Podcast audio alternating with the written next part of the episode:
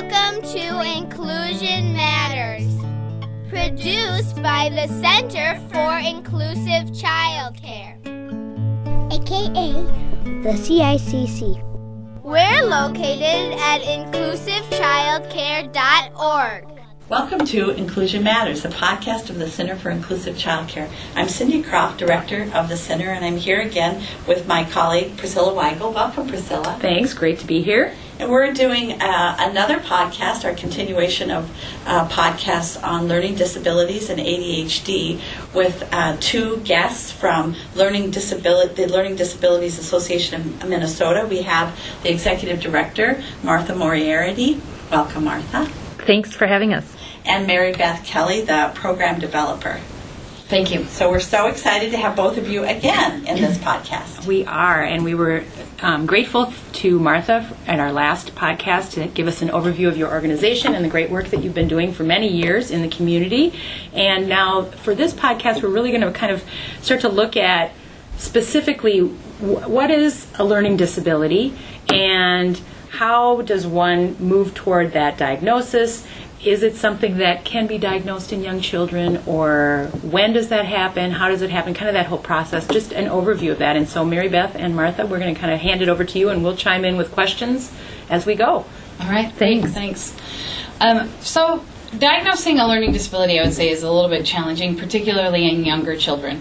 Um, part of the confusion also is there's a medical model and there's also an educational model and sometimes that's very confusing for families because they don't know they don't necessarily overlap nor are they the same hmm. um, the biggest challenge i think in regard to younger children is that typically most um, in most places that you're going to go is going to look at what they call a discrepancy model. So they're looking at the child's IQ score, and then they're looking at how they perform academically on standardized tests.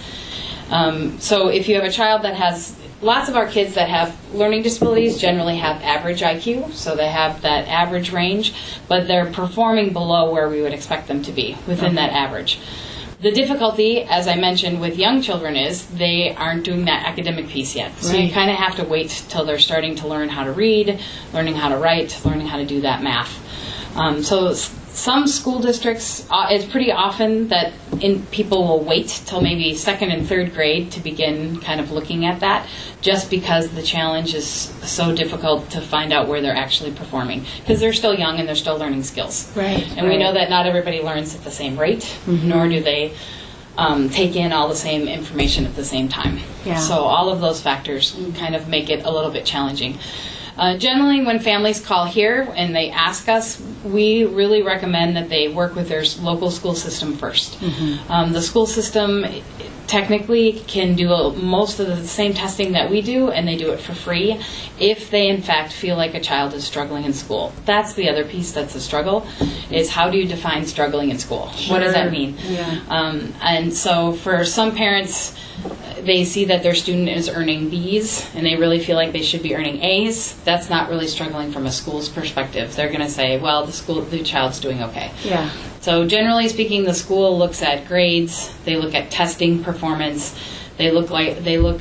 There's a new big push for doing interventions within the classroom and then seeing how the child responds to those interventions.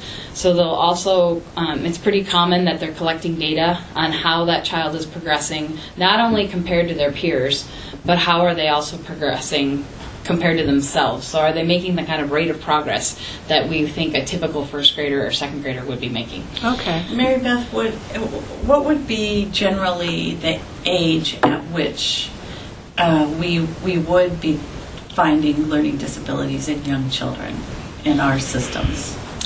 I would say most of the time, it, most places that I know of recommend starting at third grade. So at third grade is when you can kind of start to really start to see is there a true discrepancy? And sometimes the other challenge again is that sometimes it won't even show up in the elementary years, but it might show up later on when they get to middle school. Because mm-hmm. as you know, when you get into the greater, the higher grade levels, um, the level, the expectation level increases. So sure. not only are they expected more, but the topics also get more challenging, more difficult. So mm-hmm. sometimes a learning disability might not show up until middle school or even high school, and sometimes even college if they were a student who was just struggling all through school.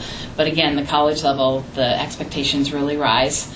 They aren't in their home environment, there might not be that structure provided for them. They're having to do it on their own. So we do a lot of assessments, actually for college students, believe it or not, who um, you know kind of just struggled through school and finally decided that college is just really a huge challenge and come and want to get access some accommodations.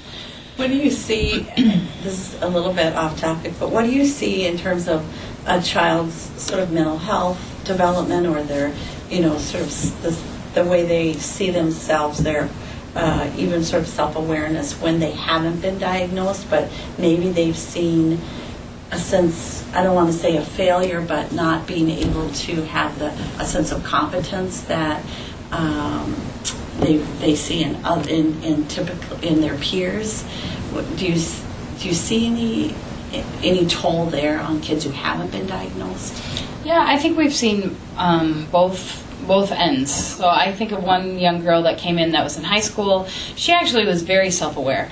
Um, she was very articulate in being able to explain how many hours she was having to spend reading, and was very aware of kind of what her struggle was. And, and she was the one who pushed for her parents to get testing and really felt like she had a reading disability and in fact she did hmm. so when we tested her however she in school she you know the school was not going to pick up on it because academically she really was getting a's and b's she was taking some honors classes she had a very high iq so her IQ happened to be in the superior range. She was just performing in the average range. Well, when you have such a high IQ, that's pretty discrepant. Sure. So we would expect her to be performing higher. So she was just having to work twice as hard and twice as long as anybody else. So with someone like that, we you know we offer lots of other accommodations, but also assistive technology is a big thing nowadays. There's lots of technology that students can access that really help them be more successful in school. Um, but then on the other end, we have students who also have been, you know, we've assessed middle schoolers or high schoolers that just are completely unaware. I mean, you can say, you know, how are you doing in school, and they report that they're doing fine when in fact they're not. So I, I think the awareness, the self awareness, is definitely something, and that is something that we try and assess through even using different rating scales. Um, we happen to use the brief, which is the behavior rating scale of executive functioning, and that one in particular, I think, really helps us see an individual because they're rating themselves how aware they are. And so we have parents fill it out, we have teachers fill them out, and then we have the individual also fill it out. And that usually comes out pretty clear in terms of whether or not, like, well, the teachers and the parents are saying this, but the, the individual themselves are just not aware. Um, so I think that varies. You know, some And- are more aware than others. And do you think that part of that is just that that's just been their typical normal, that's just how it's always been, so they maybe aren't thinking that school should be easier, or, you know, um, that would be interesting to think of, look at that too. I think, though, for young children, oftentimes behavior can become an issue. So they're struggling in school, they're sitting there not able to keep up with their peers, and so they start doing behaviors that are going to take the you know onus away from them so they don't have to do the work they get out of the work or you know there's all kinds of strategies i think kids use Yeah. and um, I think that that's one of the things that teachers can pick up on um, and, you know, try and point parents in the direction of, okay, this child might be struggling. It may not be really a behavior issue. And I think that's where LD and ADHD can be very confusing for parents and teachers. I think they are. They have terrible behaviors when in fact they're really struggling and Yeah. you know sitting there in class really not understanding. You know, for the early childhood setting though, we we really don't like to use the discrepancy model for young children because of that academic um, you know issue. They haven't had enough academics, but we always hear from parents. Um, who bring young children in or who call us that I know my child is struggling my child's not saying the alphabet. My mm. child's not they don't they don't know their letter sounds. And th- it might be in an early childhood setting or in mm. kindergarten and we see those kids in some of our programs too. And at that point our suggestion is get some interventions. Mm-hmm. You know, even in the early childhood setting, work on phonics. It's it's a best practice for you know struggling learners is an Orton Gillingham based approach where you're using multiple senses to learn your phonics, your letter sounds, letter names, blends, all of that. Um, start really diving deep into that instruction because that will you know help them keep up with their peers e- despite maybe having a learning disability and struggling. Um, and they might be diagnosed later on, or they might not, but really try and get those interventions in place. Um, Um, and the other thing I was thinking about as Mary Beth was overviewing the assessment, which I think is wonderful, is you know there's kind of the three types of learning disabilities: reading, math, and writing.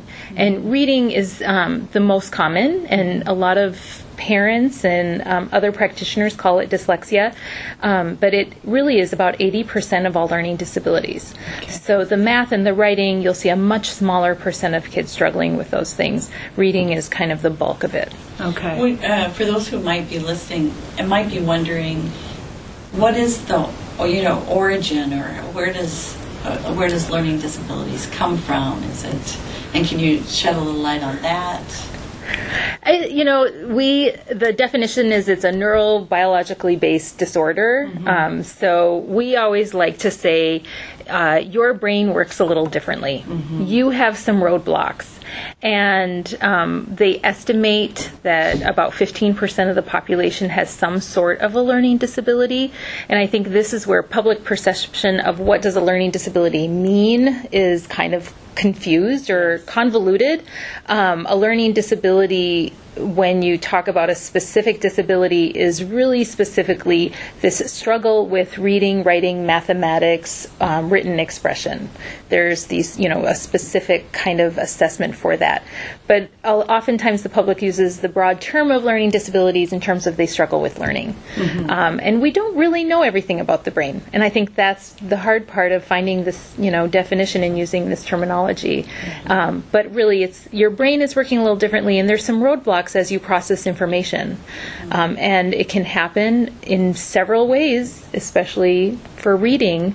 Um, you know that they're they're processing information slowly. Um, they're taking in information. They have difficulty doing that, or the oral processing is different. So it presents itself in many many ways. Yeah, uh, along with that, I'll just add that I also, just breaking down reading in and of itself, I think is also can get complicated because an individual can struggle just with identifying the different letters, words, being able to say those. But a whole nother piece of reading is also your ability to comprehend what's being read to you or what you are reading, either one. So your ability to comprehend what somebody else is reading, but also your ability to read then what you're reading, and that's very different. There's very different skill sets within that. Mm-hmm. So that can also get confusing because an individual might have um, no reading disability as it relates to just pronouncing words, but then can't necessarily understand what those words mean. So again, I think it can get confusing for the individual and families. Like, well, Sure. they have some gaps here. really Those are all different types of disabilities. Yeah.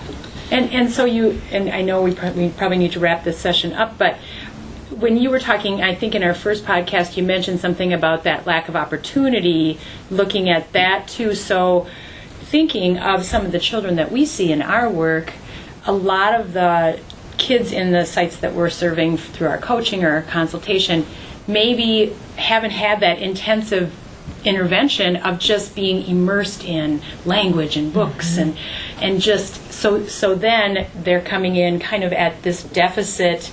So then if on top of that there is a learning disability mm-hmm. and you think of just this Yeah. tough tough hill to climb by the time they get to school wow. And then third grade that's a lot of stuff to miss. And so that really is a great reminder i think for all of our listeners to think of how important that literacy piece is in your settings. Not that you're going to be drilling you know flashcards and all that type of thing but meeting kids where they are in a play-based way that creates that interest in language and, and just listening to books and, and sitting and listening. And the kids that we see that have the challenging behaviors, it's hard for them, those things. And so they'll choose that periphery. They'll choose the behaviors to get out of those things. Mm-hmm. And, and often, I think we've talked about this in many of our podcasts on behavior, is just that's the child that will be removed Yeah. and they're the ones that Need, really yeah. need to stay and to figure out how to meet their needs. And we'll talk about that in, I think, part four of our series that we're going to be doing Yes. with you, lovely ladies. So great. This has been so interesting. Yes, thank you. And so I believe next we're going to talk about ADHD uh, a little bit. Uh, so we'll take that, we'll go that direction from learning disabilities. So thank you both for being here. Great. Thank you. That's all for now.